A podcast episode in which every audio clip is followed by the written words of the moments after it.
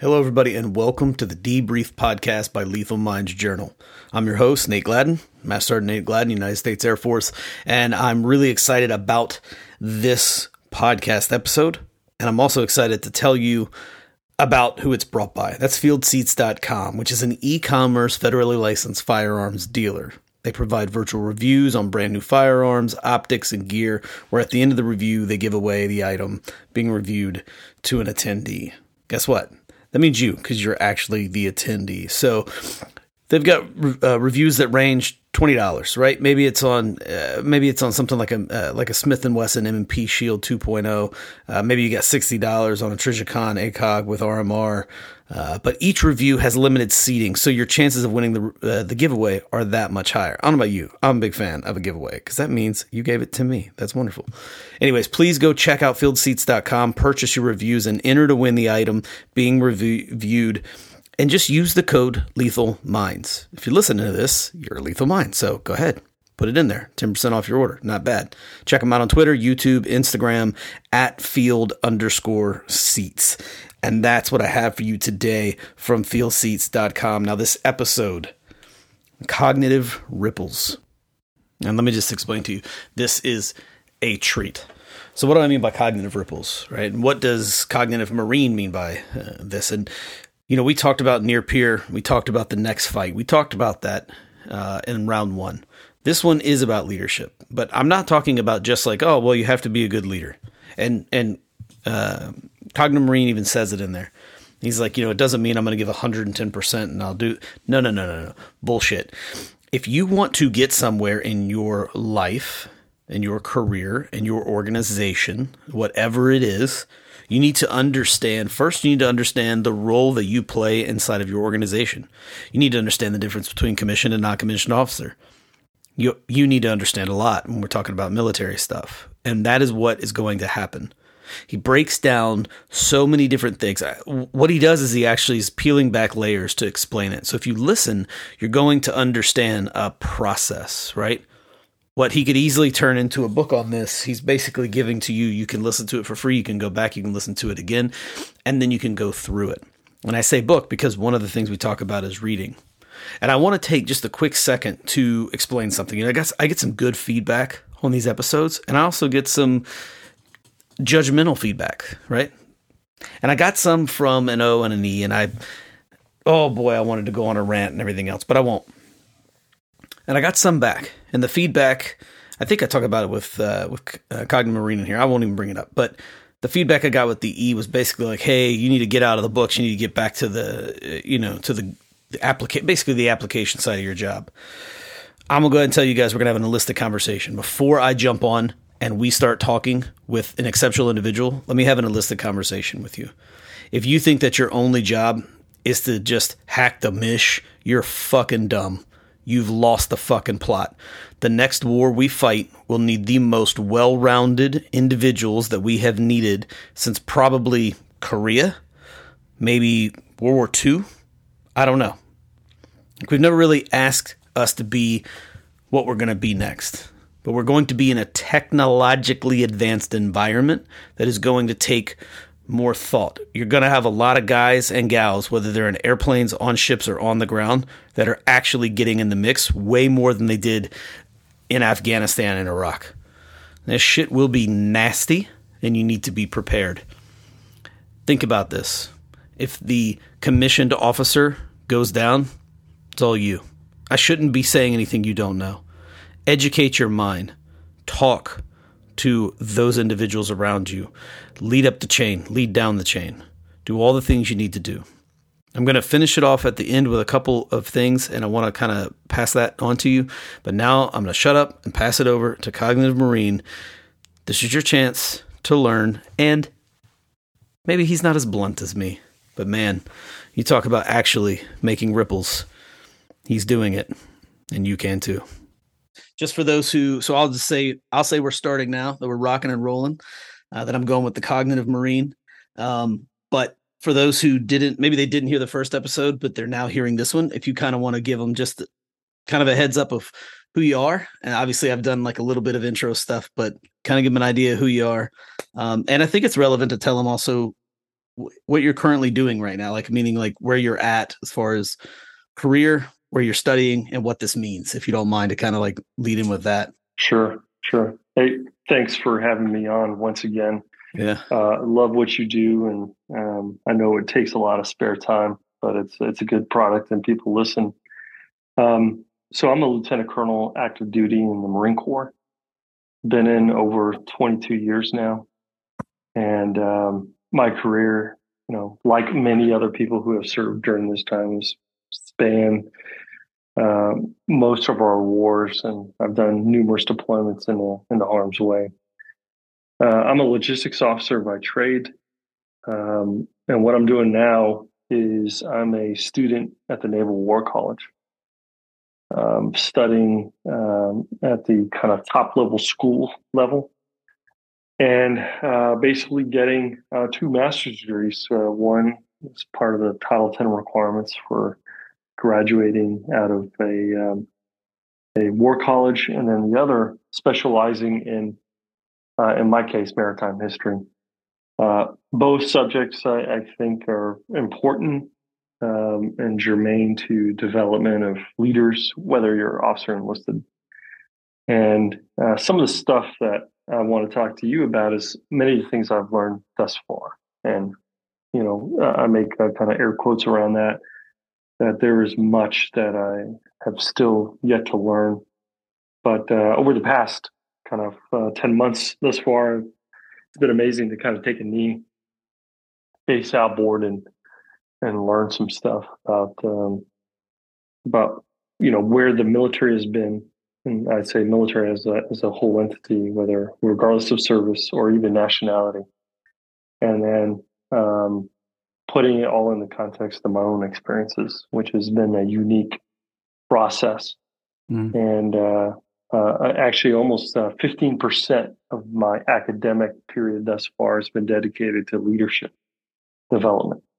Okay. And so... Um, Uh, there, there's assumptions that are made about who that, hey, this, you know, obviously, you know how to lead. I've led at the platoon, company, and battalion level. Uh, so you probably feel, the War College feels like you've got that pretty down pat. We're not going to tell you how to give orders or stuff like that. Uh, but what they are doing here is telling you how to pick up and pick out things, events, um, situations, and uh, how to how to uh, extract the most out of those in, uh, moments, and then uh, how do you uh, reflect on them to kind of better yourself, right? The next yeah. level. Gotcha. I'm curious too, because I think it's an important thing, right? To, to to understand this, even from, we were talking before we recorded, and I was telling you, you know, like my, you know, growing up, my thoughts on like what the War College did. My grandparents lived near the, you know, near the Army War College, so obviously I was a little bit exposed to that. Gettysburg, I really loved doing all that, right? So, but as an enlisted guy, you know, I'm not going to go through War College this same as you. Like, there's yeah. not, mm-hmm. you know, and I and I was. It's funny. I was talking to, uh, I was actually talking to a Marine Corps officer a couple of years ago about it, and we were talking about the. the need, right? And it's like, I need you to be good at this, this, and this, does not require you to go to the War College. And we had a, you know, it was funny, like I had a good conversation about it, and I was like, well, kind of explain to me what you, like the overall arch, overarching umbrella, if you will, of the difference in like, once you go to War College as com- as opposed to before you go to War College, which is kind of what you were just touching on also, how they're breaking it down, like it's ex- yeah. you know, that kind of stuff.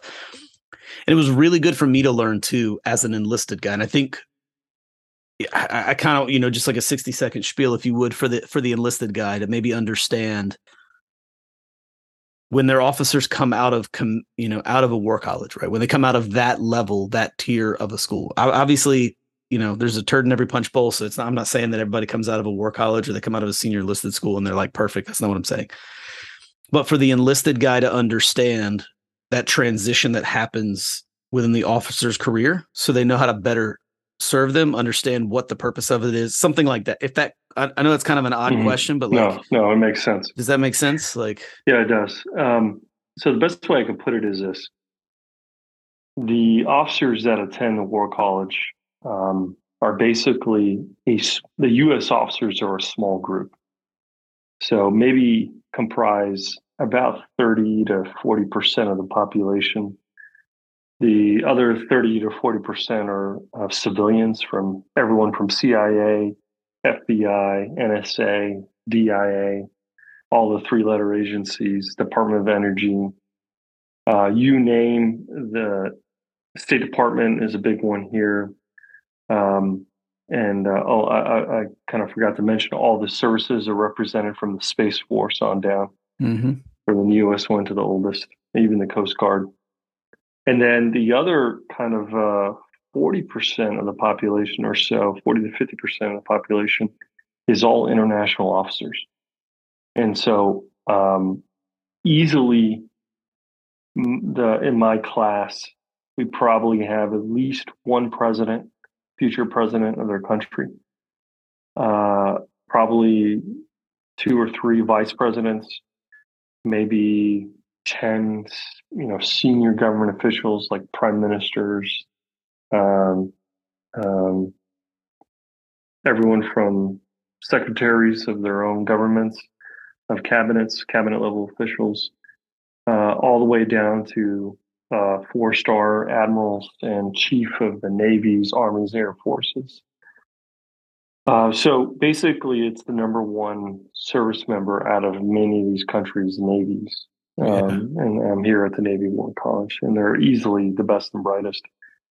Um, hell, one of my European uh, classmates is a knighted officer. That's uh, cool. One of yeah, he's he's he's a no shit knight. Yeah, um, gives new meaning to sir. Yeah, exactly. And uh, so it's and we got members of royal families here. Um, we got I won't say the country, but we got a, a son. Of a um, of a of a head of state of a, of a king, and um, he is um, third in line to the throne. His his dad uh, is the uh, is uh, is the king actually, and he is like in the in waiting on a kind of side there. Wow. His brother or his his older brother is the prime minister, but the throne will pass through his brother to him. Wow, uh, to be the king, and we've we've spoken about it, but um, it's interesting. So that's the population. Yeah. Uh, what what the War College is is a Title ten official kind of process where it's board selected, and so they take a certain population group of people that are qualified, and there's qualifications. I'm not going to go into all that. The bottom line is they take the population group. It's pretty selective, uh, anywhere from eight to fifteen percent, depending on the service mm-hmm. of the eligible population, uh, will go to the War College. And this is for the U S side. And then uh, they're spread throughout all the War Colleges, Army, Navy, Air Force, uh, Marine Corps. And um, and you got National Defense and Eisenhower uh, War Colleges. So they all do different things, but there's like a core seventy-five percent of the curriculum that is mandated by the Department of Defense. So got to learn what joint is, got to learn how yeah. Congress and, and um, our, our government works uh, from the executive branch and, um, the, you know, every every facet of the government. And then finally, uh, the twenty-five percent are kind of what they call electives. And these are things that you get to like specialize in while you're here. And um, and so for me, I'm spending some of my time on uh, maritime history. Figured I'm at the Naval War College to learn, learn about well. uh, maritime stuff. So, and that's exactly what's happening, man. Yeah. And uh, a lot of my classmates are doing all kinds of stuff. We, we got guys who are experts on war games, guys who are doing strategic plans, um, hypersonics, you name it. So um, that that's it in a nutshell. I, I think um, being a graduate of a war college means something Absolutely. Uh, to the unit you're going to. Uh, you know, it doesn't mean a lot to you. I mean, maybe it does to some people. Uh, you know, but I don't see anybody rocking like the. The Air Force War College graduate, you know, yeah. uh, sweatshirt on the uh, on the weekend, yeah, you know what I mean? Like the Bluto um, college style. Yeah, yeah, no, yeah, no one's doing that. I'll tell you that right now. Um, but uh, I think, to, like I said, it really matters to the unit that you're going to, yeah. uh, the next few units, yeah. um, because you build relationships here. Uh, you know something about something. Yeah, so absolutely. You're going to be able to be additive, and you're not kind of not showing up because some guy assigned you to the unit. You're actually being um, like, hey, we need somebody who can do X, Y, and Z uh, within a certain performance standard, and who could execute to this kind of level. That's right. That, that's what we need. And yeah. basically, the the war colleges kind of put their stamp, like, yep, this guy can do that at this level, to that performance standard, and uh, within this kind of time frame. So, okay. um, but yeah, that's yeah. it in a nutshell. No, I love that. I, I hope that you uh, that people listening will take that back and process what that means. I do, and I really appreciate that you said that, because I think it's important. You can break that down. Whether you're an enlisted or officer, whether you're a new officer motivated, you want to try to see if you can get there. Whether you're an old head and you've already been through it and you're thinking back on it, like, it doesn't matter. It's like, it's important for people to really grasp what that means. So, but yeah. Listen, man, let's jump in. I mean, you know, we, me, you have a great chance, you know, sort of talk uh, behind the scenes, obviously a message back and forth. It's really good. Yeah. So I'm excited to kind of get into this, uh, this chat about some leadership stuff as well. And where you want to take us on this journey.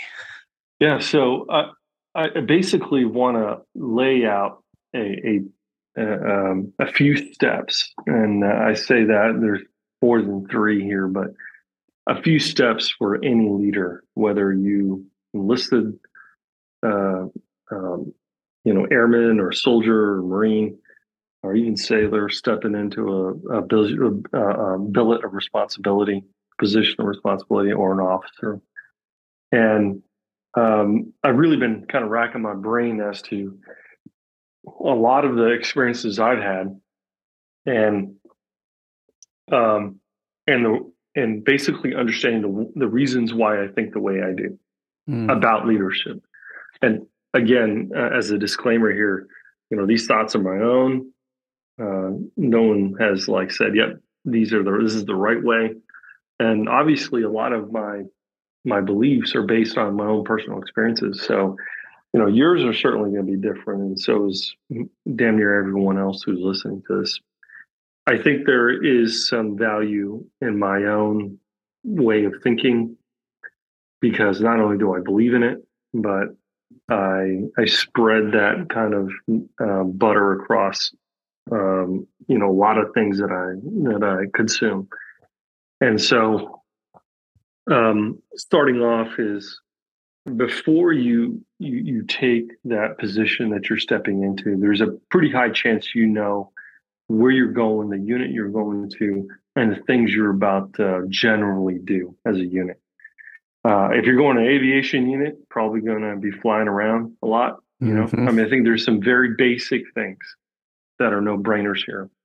And so, given those assumptions, uh, one of the things that I I tell um, not only I've lived, but uh, I give advice to many others is that uh, you have got to understand uh, before you step into that unit the left and right lateral limits of. Uh, of your organization, all the things that your organization touch touches. And those are the things that are like the areas of um, of influence. You know, what, what are the things can your unit physically influence? And what are the things that your unit is personally interested in? You know, maybe they can influence it, but they're they're very interested in whatever it may be. So uh, th- this is kind of like a planning thing. And yeah. I, I kind of approach this with every unit I'm going to. So this summer I'll be rotating out to another unit. So already I'm actively hunting down all the things that my unit is interested in and the unit wants to influence and can influence. Um, the and so that, that gives me a good framework of what is in the realm of possible and um, the opportunity to kind of read up on that, right? That's kind of the next step. Is uh, I am a, a voracious reader of information, consumer of information. And I, I think if you're, especially if you're enlisted, uh, because there's so many more numbers of leaders at the mm. enlisted level than there are compared to officers, that if you're not like consuming massive amounts of reports, if you're not studying about your next job. And uh, to me, uh, I appreciate turnover binders. You know, we always kind of yeah. have those available, and those are important. But for me, a turnover binder is kind of, it's an it, it it's important, but I make it my job to, to show up as ready as possible. That way, the sure. turnover binder, whether it's there or not, and if it's good or not, yeah. and it'll make no difference, or make a just a small iota difference as to my perceptions before I show up. That's right. And uh, you, and the reason why this is important is because you need to be in the driver's seat, uh, the the kind of day one. Now, you don't want to be um, so uh, so oblivious, obviously, to people's perspectives and the way people um, have done their jobs or executed their missions. And this may be an outstanding unit, and they have this thing kind of figured out perfectly. Uh, and that's certainly possible. But in my own experience, that is almost always not the case. Yeah. And uh, the reality is, is that um, for a lot of people, when you show up to an organization, I, I think uh, when I was a junior officer, uh, I was, uh, you know, to be completely honest with you, I was a little intimidated. Yeah. Because normally I was the one officer. Uh, and then two, Uh, I, I always had, you know, being in the Marine Corps, I always had very strong, outspoken uh, leadership. Yeah, that wanted to drive their organizations to where they felt their organizations needed to go. And so I surrendered a lot of the things that, especially as a junior officer, I surrendered a lot of the things that I probably now would never do. Um, because experience is kind of giving you a different yeah. perspective. But I, I probably surrendered way too much to my enlisted guys. And it wasn't until later, in like the last year I was there, that I finally found, you know, my oars, and I was able to row the organization in the right direction. But by then, it's almost like too late, right? Yeah. Because you're yeah. out of time. Yeah.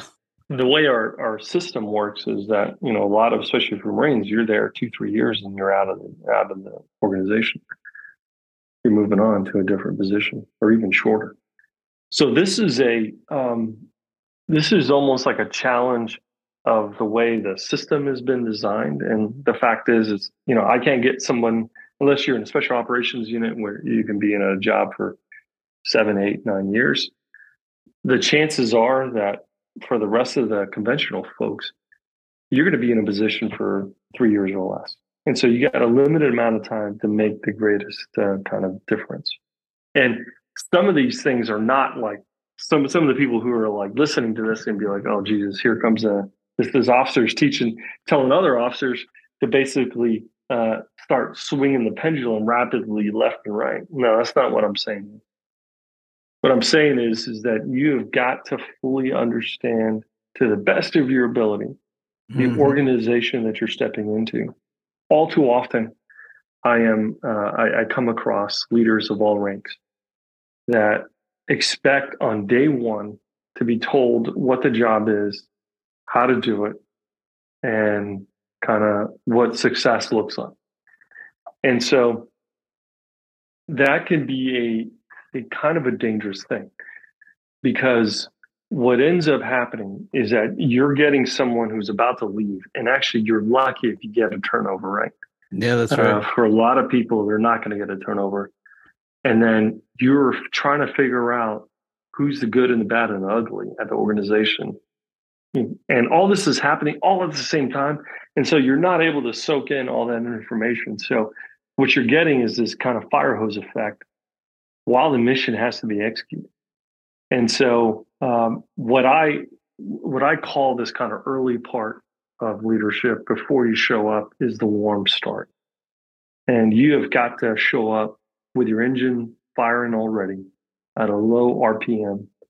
That way you generally understand what the expectations are, who the commanders are all the way up and down the, the chain of command. and understanding the, the people you serve and whoever that may be, whether it's other units, whether it's, you know, the personnel under your charge, whatever that is, um, you've got to have, um, it, it can't be just like a Facebook lookup or an Instagram yeah, lookup. Yeah, that's right. Of like, okay, oh, who is this guy? Let's see if he's got an account and we'll go from there. Uh, you know, it's it's looking at like uh, what the unit's scheduled rotations are. It's uh, looking at the unit's performance. Um, uh, th- there's there's many resources that you can use. Uh, what the history of the unit, you name it, that you can kind of go down and see uh, very easily. You know, uh, what does the um, um, you know, promotion rates of the unit, you know, how, how is the unit doing, generally speaking? And then it, it gives you a baseline understanding, a warm start of, of how to approach your next job. Yeah. The the other piece, I think, can is, I can what, I can yeah, I really yeah, quick can ahead. I back you up on that real fast? I think yeah. it's important because people will be like, oh, okay, good. Let me let me give something to uh, uh, let me give that one hundred percent like backing. There's currently, and I'll I'll be vague on this just because obviously I didn't ask him before, but there's a there's a an officer who is stepping in and is stepping into an oh six billet right now at at a at a major command at a MAGCOM level, and this individual is new to he's going to be new to obviously that command, right? And he came in about two months ago. He's he's with us right now doing some training, and then he and then he went down to his MAGCOM. And he stepped into a role where he was going to be dealing with active duty, reserve, and guard. And he was not familiar with all those worlds. And he came in and he was like, hey, I heard that you used to work, pointing at me. He's like, he didn't, he didn't know me, right? I'd never met him before. And, but he's like, I heard you used to work with MAGCOM, at, at MAGCOM across all three branches, active duty, guard, reserve, and communicating back and forth. And you know this unit, this unit, this unit. I was like, yeah. And he's like, okay. I need to buy you a beer and I need to pick your brain because I need to know what I'm getting into because I don't know this, this, and this. And I don't know him. He's about, to, you know, by now he's in oh six, but he was getting ready to sew on oh six and he knew he was going into something he didn't know. And here he is hundreds of miles away from where he's going to be sitting in an office making command decisions. And he's trying to pick the brain of an E seven who has maybe possibly one sliver of information that can make him a half a percent better. And he's doing exactly what you're saying. And that makes all the difference in the world because mm-hmm. there's people that will never meet him that he will affect, but he'll know that much more about them before he ever gets there. That's absolutely. I cannot tell you how refreshing it is to hear that instead of the guy who gets there that day. And he's like, let's figure it out. I'm like, hey man, that's I'm enlisted. Like I can just hold my beer. I'll figure it out. I'm that guy. You're not that guy. I want you to yeah. be squared the fuck away when you get yeah. here. So I just wanted to back you up on that because I think that's a really important, like that is a gigantic thing that can be overlooked. So I'm really, really glad that that's one of the things you were focused on. Yeah. And, and definitely uh, if you feel that you've shown up to your unit and, um, you know, it's one thing if you don't know where the heads are at. It's a whole other if you don't know who's in charge and that's right. uh, up and down the chain. That's right. And th- these are all things that uh, certainly you can figure out um, within a few minutes, but it is good to get a, a good baseline understanding. That way you're not showing up cold. Um, kind of stepping into the position, one of my um, one of my approaches here is this, is that Uh, especially the more senior rank you go, officer or enlisted, um, you you've got to. It, it's less about. It's certainly all about the mission, um, but the higher rank you go, and this is something that maybe a young corporal or sergeant maybe doesn't quite understand yet. Um, you know, I've led an organization that's numbered in the thousands. Um, the the higher rank you go, the more difficult it is to um, to to see like every kind of step of the process because there's so many process there's so many people between you and the execution of the mission, and then it gets really hard to remember like everybody's name as an example. Yeah. Like so so these things that get orders of magnitude as your organizations get bigger, the dynamics get more and more pronounced. And so, um, so for for a young leader, you know, thirty Marines may be a lot, you know, especially if they were just learning to lead four. Absolutely. Uh, as part of the fire team, yourself and three others. So um, e- even for a platoon sergeant or someone who's in uh, is in charge of a small unit, I think the the, the relevance is they're all the same here. And my my next kind of level is here. Once you're in the position, uh, you are about managing people to the mission, right? So uh, it is always about uh, the mission, but people are going to get the job done. And so you've got to like build this machine that generates wins. And the machine is obviously people here, but I'm using that as an analogy. Um, and the the hardest thing is, is to also include in your mind, as you look at your organization, as you look at your group of people, that some people, that is totally plausible, that some people are in the jobs that they should be in because of their talents. Other people are in their jobs, and that is not their talent. That is not their expertise. That is not the things they do well. And then other people are basically hanging on by their fingernails because they're un, they're they're undertrained, they're underresourced, they're exhausted. They're, they're that machine is running too high R P M. And then you have like a whole fourth category of people that are holding you back, right? Mm-hmm. And I, I think the the people who are leading the organization and doing all the rowing, I think th- those there there is a category for that, but that is just like a handful of people. And on both ends, you got a handful of people that are pulling the organization in one direction, and you got the handful of people that are holding the organization back. Mm-hmm. And they are your, you know, what we like to call your bottom ten percent, right? You got your top ten, you got your bottom ten.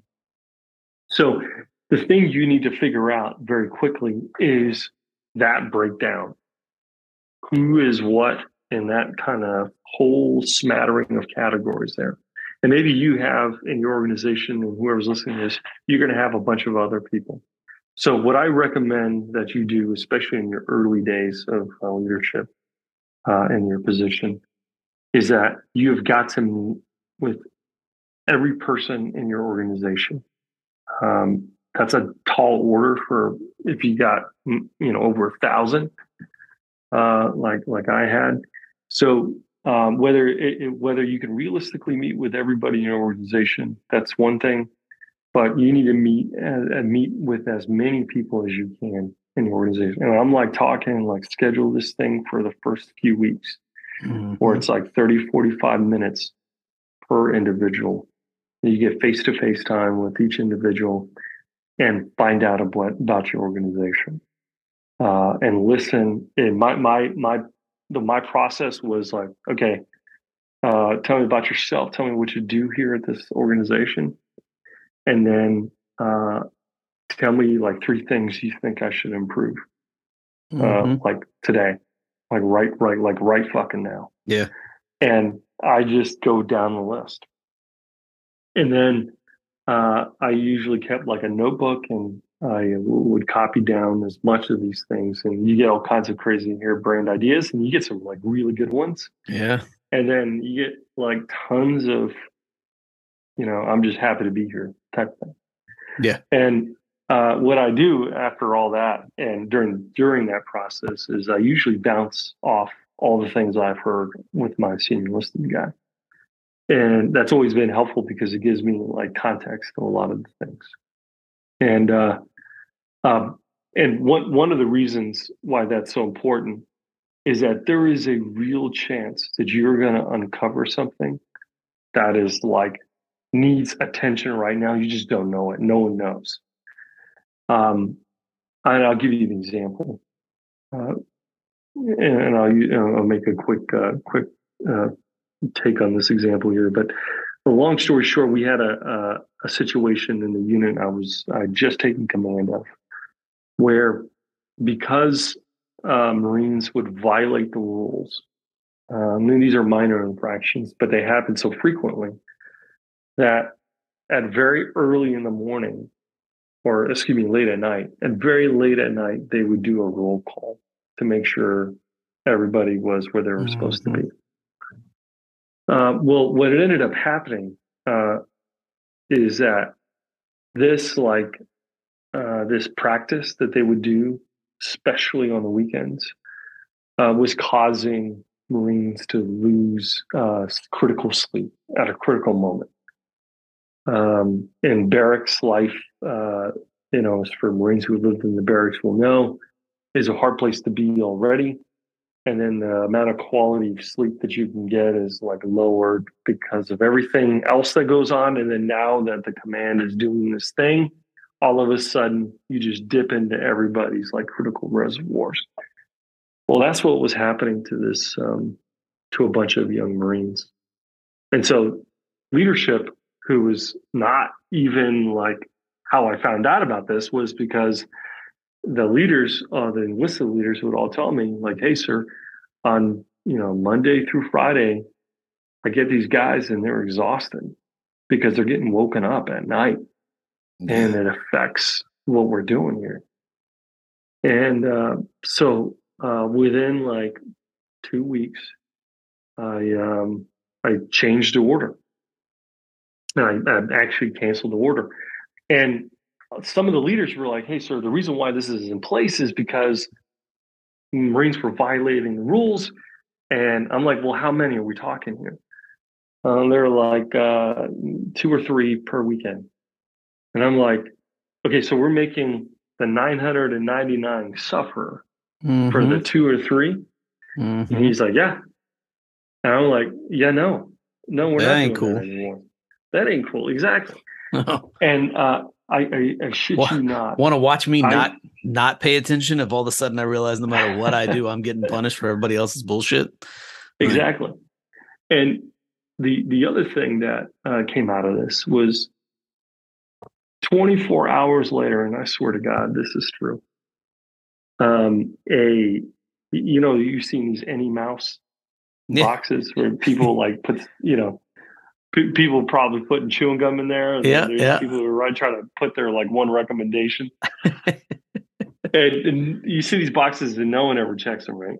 Well, we had these and people checked them. And in there was an anonymous letter from a young Marine that said he was days away from killing himself because he had been woken up so many times late at night that he had gone so many hours without sleep. He was so tired that he felt like he was going to take his own life because mm-hmm. he could imagine trying to go th- his entire time in this unit with that. Right. So I, I, I tell that story to you because I, I think it's important that you very quickly meet with everybody in your team. And that time, especially at the beginning, is, is costly, especially when you're trying to get your arms wrapped around your job. But you've got to do it because you do not know all the things that are possibly kind of affecting your organization that you need to get your arms wrapped around. And no, no leader's perfect, and they may have missed some blinking warning signs. The um, uh, the the other thing that I, I recommend as soon as you kind of roll in and you started assuming the role of leader, whatever that is, is that you start a diary, uh, kind of a, like a leadership diary. And it does two things. One, uh, what I recommend uh, you do is that you write down all the important things, all the important decisions that you have made and why you made them. Um, if you think for, for any amount of uh, reason that you could possibly remember all the factors that affected your decision-making, especially when it comes to like key decisions, important decisions. If you can remember all the environmental factors that drove you to that decision, you're like one out of a billion. Yeah. There's there's no way. Yeah. That you can remember all the factors that went into making that decision. So I suggest you write it down. And then you can also make not only the same decision based off the same reasons, but Uh, you make also, uh, you can learn from them, right? Mm-hmm. And maybe there was another factor you missed, and now you know to ask the question about that specific uh, incident, whatever it may have been. So I, I suggest you start a, a, a journal. The other the other reason why this is important is for legal reason, especially as as you get higher in rank. Um, if uh, let's say stuff goes sideways all the time, especially in the military, it's like mm-hmm. it's what fucking happens, I guess. Yeah, but no shit. you th- things happen, and um, there is on occasion the ability to basically photocopy uh, your notes, and you can prove that, hey, look, I reflected on that decision. I did all that I could to make the right decision. Here's my proof, and here's mm-hmm. the reasons why I made them. That's and right. So you have this in case of an investigation, especially when it comes to important decisions. You'll know what those are. And even if they're not important decisions, sometimes it's just helpful just to write this stuff down. Absolutely. So th- those are like something I would start at the very beginning um, of, of the process. And you want to like definitely go back. Uh, I, I keep my journals, and I've, I have like now I'm probably up to nine books worth of journals. Yeah. And I I use moleskins. I tell people all the time to use a moleskin notebook. Uh, it's easy to put like in your in your gear and stuff like that. Yeah. The pages don't rip out, and they're somewhat water. Uh, I keep little ones everywhere. Yeah. Yeah, exactly. Fit in your pockets, so, easy. Yeah, exactly. So I, I tell people to do that all the time. Uh, electronic stuff doesn't work so well, especially within when you're in a skiff environment or classified yeah. classified information. That just doesn't work to have that kind of thing. So um, that that's the other piece. Uh, another thing is that kind of going back to those categories of people that are in your organization and trying to figure out who's in what category, especially that bottom ten percent. And I'm going to use my words carefully because I fear that they may come back to haunt me, but I think it's important. I put this out there to leaders, is that you have got to figure out how to cut that dead weight.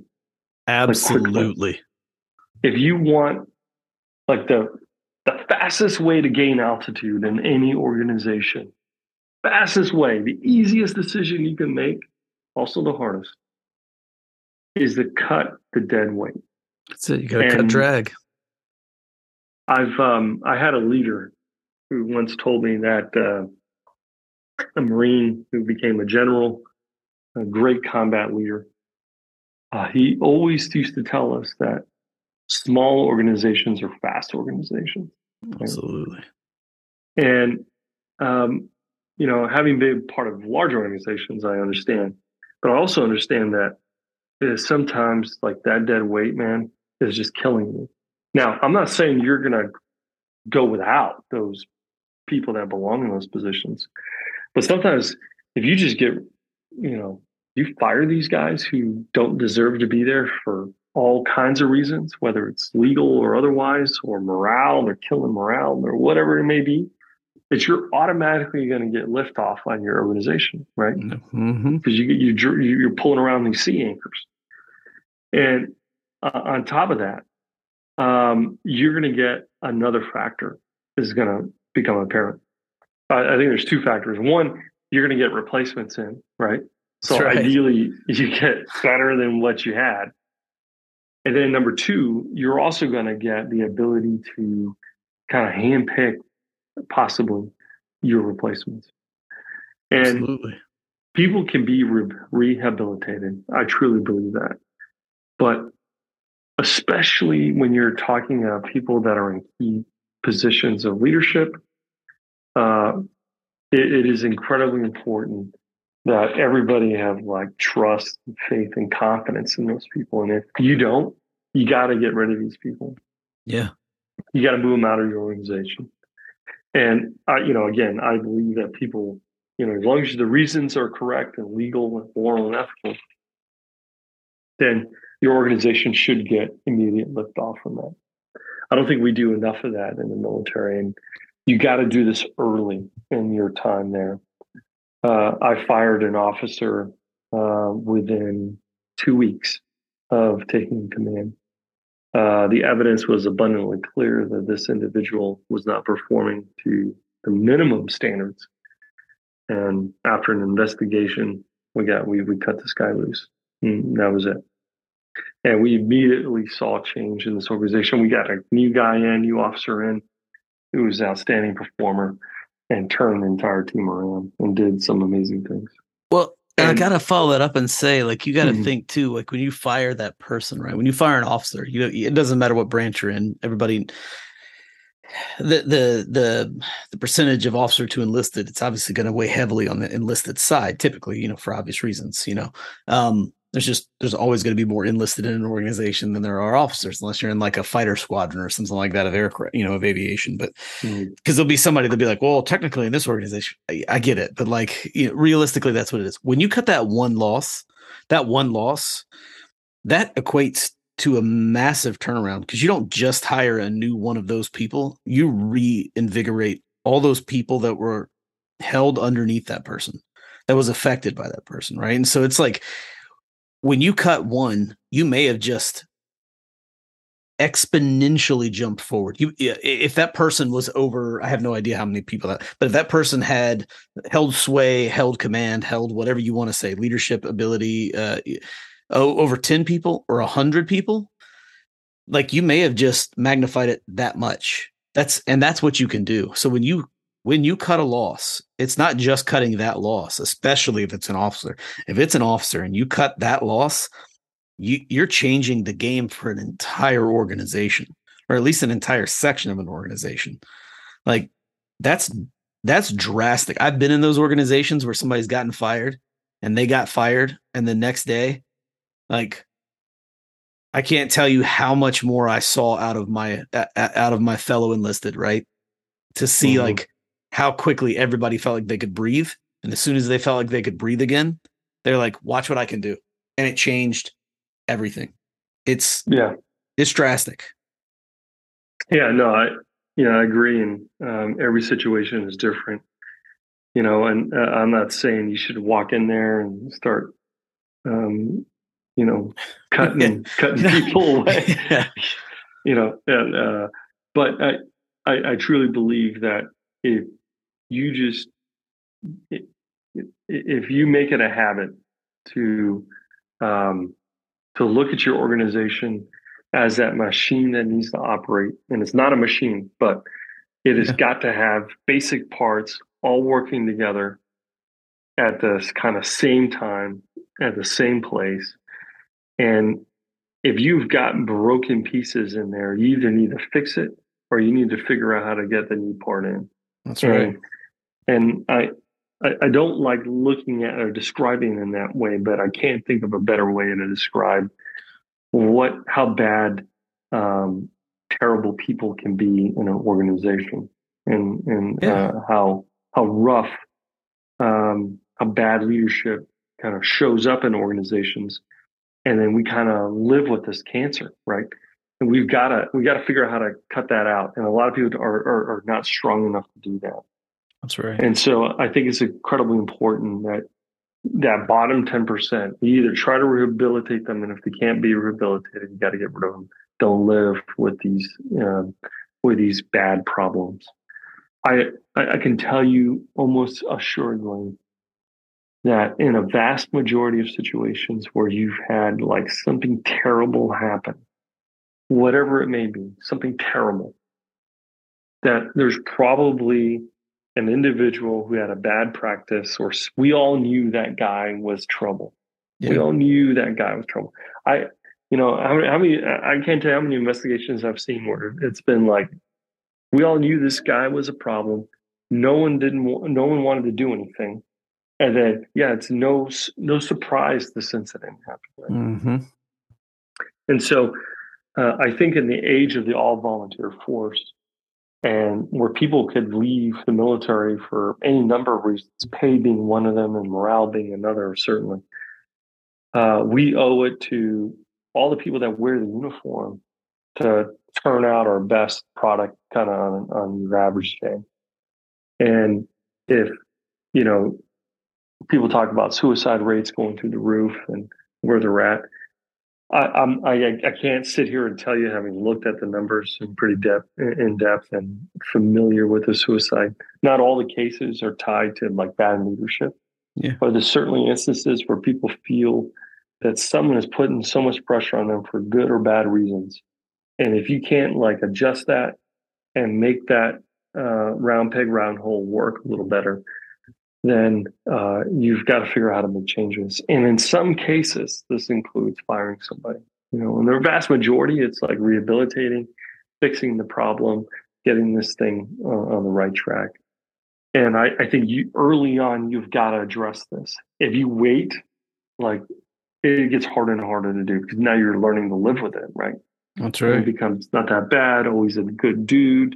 Yeah, I know he does this, or I know he's got a problem. I know he's got a drinking problem, but it, his maintenance is always great.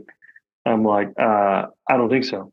Like we have got to like, That's we right. owe it to all the people that l- are living based off of this guy's performance to ensure, uh, you know, he is optimal every day because we're all counting on him. I, so that, that's kind of the, that's that bottom ten percent.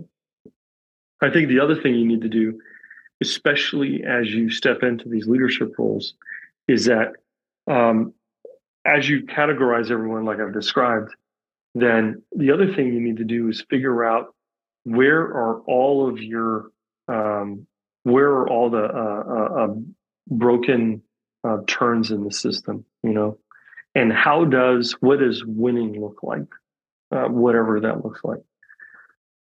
So I, I think if you if you start problem solving, uh, if you start looking at all the your, your process, and I know there's like Lean Six, Six, Lean Six Sigma out there, and there's all different types of process efficiencies that people, you know, have developed over the, over over time.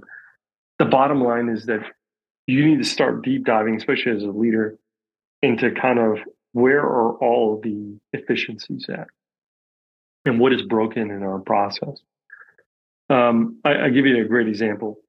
Uh, for most Marines, and um, I would say most soldiers probably know this, or anyone who has had to draw a weapon, um, the uh, it's not uncommon for like units who are trying to do a ten a.m. shoot on a range, having to draw weapons at three o'clock in the morning, because it just takes so freaking long to mm-hmm. draw weapons for an entire unit that by the time the last man is out, it's like four hours later, right? Five hours yeah. later. So the process is like really tough. Um, I was part of a unit that uh, that realized this, and this was like killing morale, and it was impacting the amount of training time that you could have in a reasonable set amount of uh, period of a day, and it was developing like a really a, a lot of bad habits. So as a as a simple example. Uh, the commander of this unit, I think it was a recommendation from one of their young enlisted Marines, was that they just made a whole ton of issue, uh, custodians that could issue weapons. So instead of like four people that were issuing weapons, it would be like thirty that would be issuing yeah. weapons, right? And so this pro- this process was done within an hour.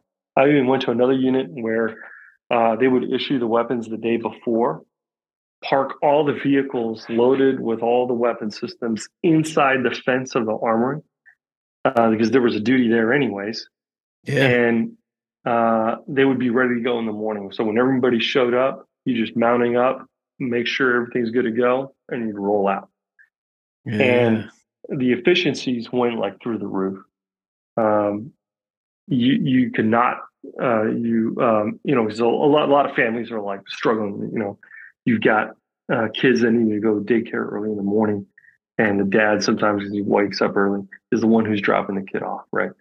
And then and now that he's got to go to the field, that one day he's already got to be early at three o'clock in the morning at the unit drawing weapons, and he's not able to support his, his family just for some stupid reason, like because there's only four people that can issue weapons, and we're going to be here for eight fucking hours. Just yeah. just waiting until everyone in the unit gets a weapon. Yeah. So there's like efficiencies in the system that you need to look at, and uh, you need to empower, which is the next kind of step in that efficiency, your people to make the changes. And uh, I'll get into that in a second, but um, and analyzing kind of like how your unit operates and what is kind of the next step is, what does right look like, will allow you to figure out uh, basically how are you achieving your goals and what is your process for getting there, right? And uh, kind of going back to that um, that earlier uh, uh, thing I, I mentioned, which is efficiencies. Now, the the process for what right looks like, I think, is so important because um, but I've been a part of units that, because what right looks like, if it's if it's good enough, uh, you know, as they say, it's good enough for a, a, a government job. You know, that that standard starts lowering and lowering and lowering. That's right. And then over time, and then eventually, you know, what ends up happening is that you uh, you arbitrarily lower the standard of the unit, and all of a sudden, readiness, or you name the factor, what's available for for missions on any particular day, is is lower for no reason other than, because this, the, the no one knows what, what what victory looks like for, for your particular organization, or right looks like for your particular organization. And then not only that, but what um, uh, um, you, you haven't analyzed all the efficiencies. There may be some additional layers of uh, processes that are unnecessary, that are in there for for no reason, for no good reason. And so I think as leaders, um, we need to come in with a, a, a fresh set of eyes, look at not only what, what right looks like for your organization, but the efficiencies, and then um, uh, uh, have enough confidence and faith and trust in your people, especially early on. And this is important, that they can make the, those that you can, they can be empowered to make the decisions necessary to make the changes mm-hmm. at the time and place that they choose. And I think uh, one of my mantras uh, as part of, um, as a leader, um, multiple times at multiple uh, different size organizations, is that you don't want the, the most senior guy of the organization, in my case, the battalion commander. You don't want the battalion commander to making a decision that that um, that a lieutenant could have made. Mm-hmm. And what I used to tell my my guys, and what I will continue to live by, is that you don't want my version of what is right, because I I, I don't walk in your in your boots, man. That's I don't right. wear your rank. I don't carry your burdens. That's right. You know? And if I have trust in you, then I should have trust in you enough to make the kind of decisions to achieve victory. And I, I should have faith in you that you'll make those right decisions. And only through that iterative process will you learn to make better decisions, because mm-hmm. you know, maybe I didn't like them, but also you learn to raise your game, right? In this in this entire kind of evolution, and the prop that OODA loop, that observe, orient, decide, and act, that OODA loop gets turns get faster and faster and faster, and before you know it, you got young Marines making incredible decisions at a, an incredibly fast pace.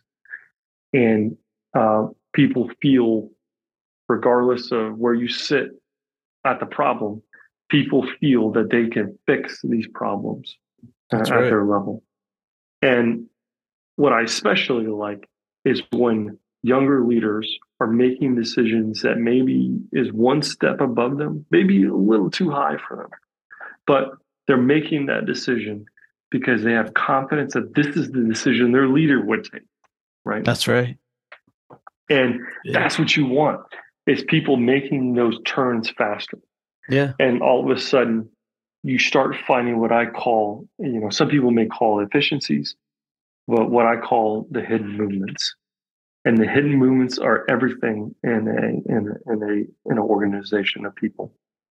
Um when all this starts firing on all its cylinders, Uh, you begin finding more time, and that's really what uh, kind of is the kind of final piece of this puzzle here, is that once you start making all these efficiencies, you start making faster and better decisions, you're cutting away all the, the fat in the organization, And now you know what victory looks like, and now you can play along with that kind of range of victory. Okay, maybe we're not throttling up to one hundred percent every single day. Uh, we know what uh, right looks like, and we can achieve that mission, uh, and we can live within this kind of range based off of a whole different number of factors, whether it's like the holidays, uh, people can take leave now, mm-hmm. people can take care of their families or themselves. Like now you got like time, right? That's right. Now you got like time and space to, to maneuver with. I think there's a final factor here, and this is the thing I kind of want to leave the listeners with, is that in that sp- in that final like third of space that you've now you've gained efficiencies and now you're operating in, uh, there's a whole realm of learning that should be occurring in order to kind of feed back into the loop, into the system, and that is what the Cognitive Marine, that's why the cognitive is in the Cognitive Marine, is all about. And that is fully understanding your organization to a point where you can now like take massive leaps in your organization forward. Right. Uh, whether that is sending uh, Marines or soldiers or airmen or whatever the service to like higher end training that will give you even more capabilities. Uh, whether it is like I, I've made it my my mission in life to learn everything that I can about my job, and now that I've like I've found all the hidden movements in it, now I feel way more confident in stepping further and further on the periphery of my kind of expertise. So one of the like to give you a great example, um, the forging concept is was born out of that kind of uh, contemplative process. Um, additive manufacturing, like what are all the yeah. cutting edge tools and techniques and technologies that you can bring into the system? You can't have any of those fucking thoughts if your ass is like being held back by the bottom ten percent. If That's you haven't right. made efficiencies to the process, and you don't even know what the fuck the right looks like for your for your unit. That's right. Like you're not, you shouldn't, your ass shouldn't be having any of those goddamn thoughts unless you are in that place. And right. once you are there, then you can start exploring um, all of these kind of the, the learning process that is building back into the system. So uh, I think through that, you give people life and purpose. And uh, there's not a job out there that I can, you know, even imagine where could that, that it could not benefit from that kind of three kind of separate systems of looking at the way you approach an organization.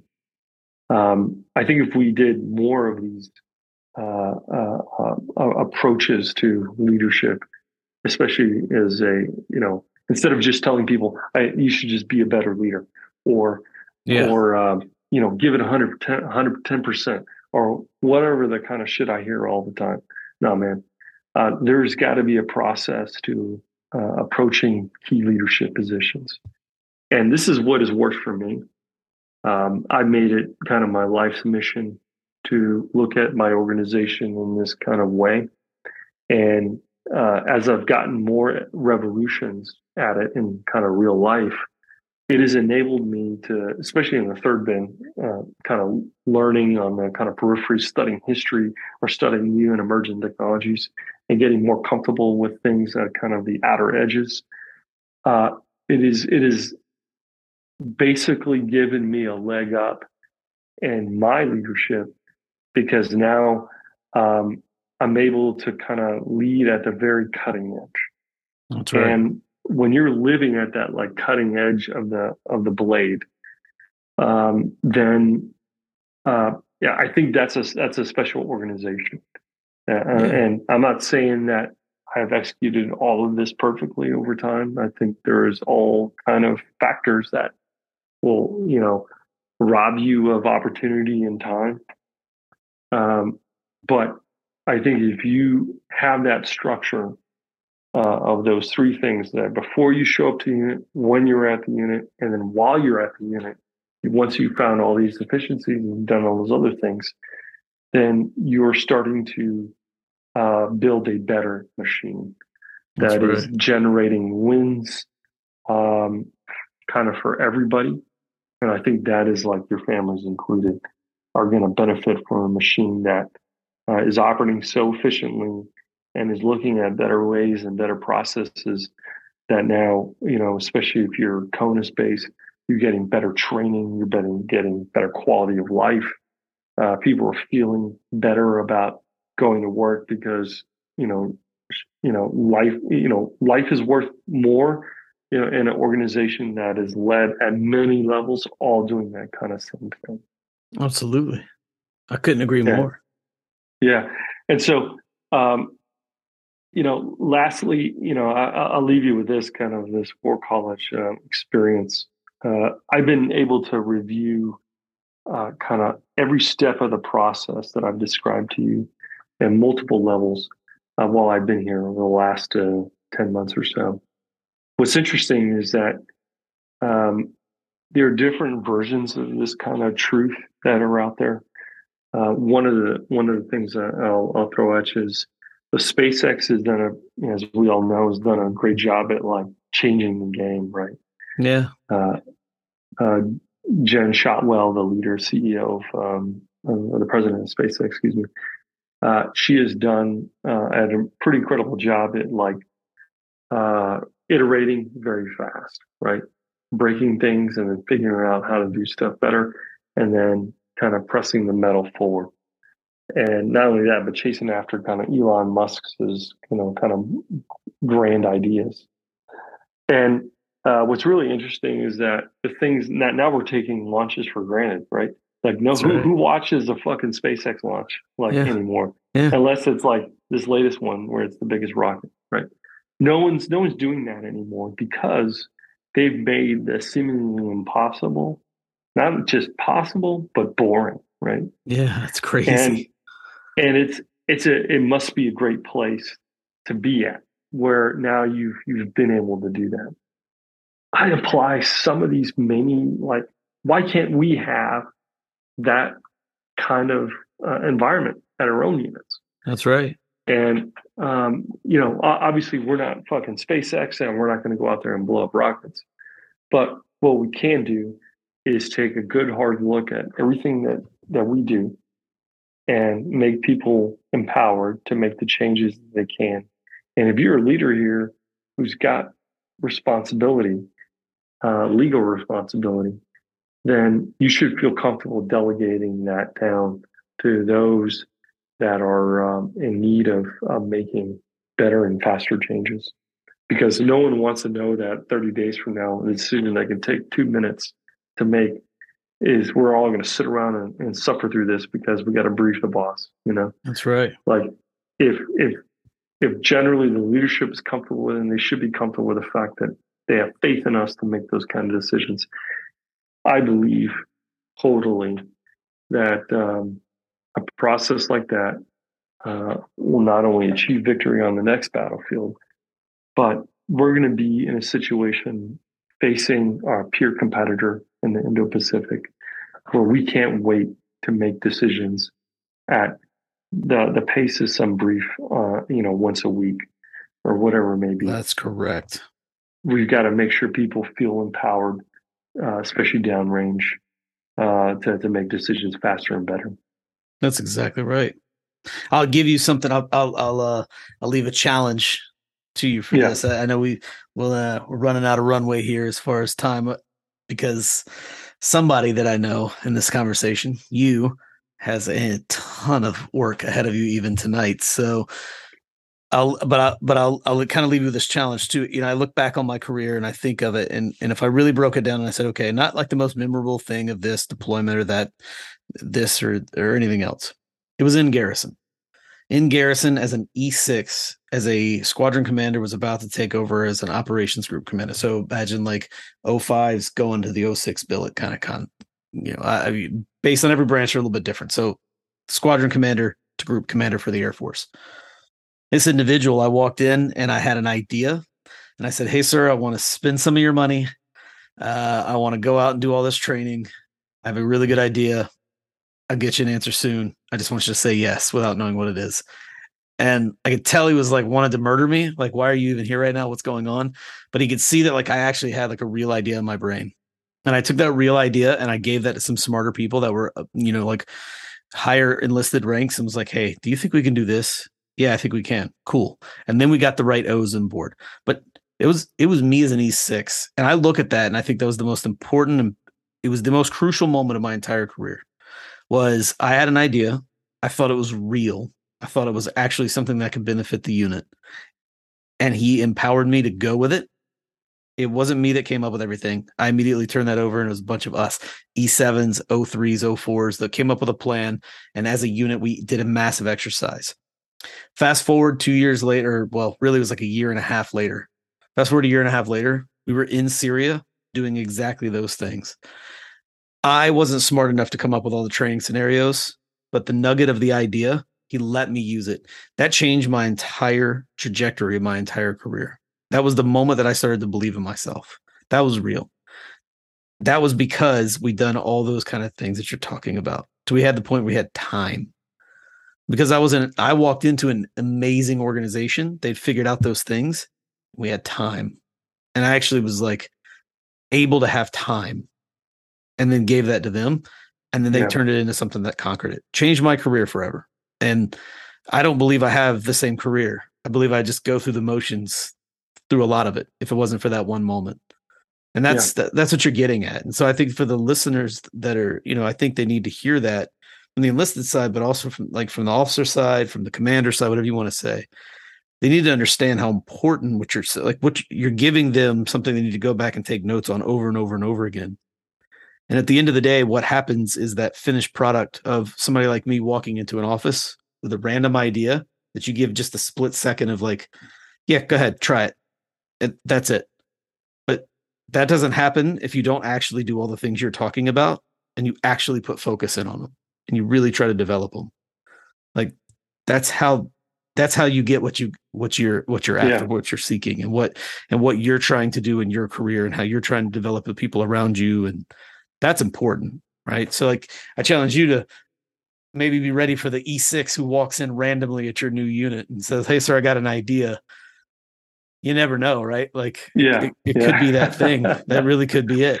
So, but it doesn't yeah. happen if you don't do all those other things you were talking about, sir. So um, yeah, exactly. You know, yeah. I'll, I'll, I'll throw out there, you know, I, uh, I got to meet the Commandant a few times, and um, he once um, asked me, and he's asked me the same question multiple times, or almost every time I met him. Uh, he's asked me, what uh, what would you do to fix something at your unit?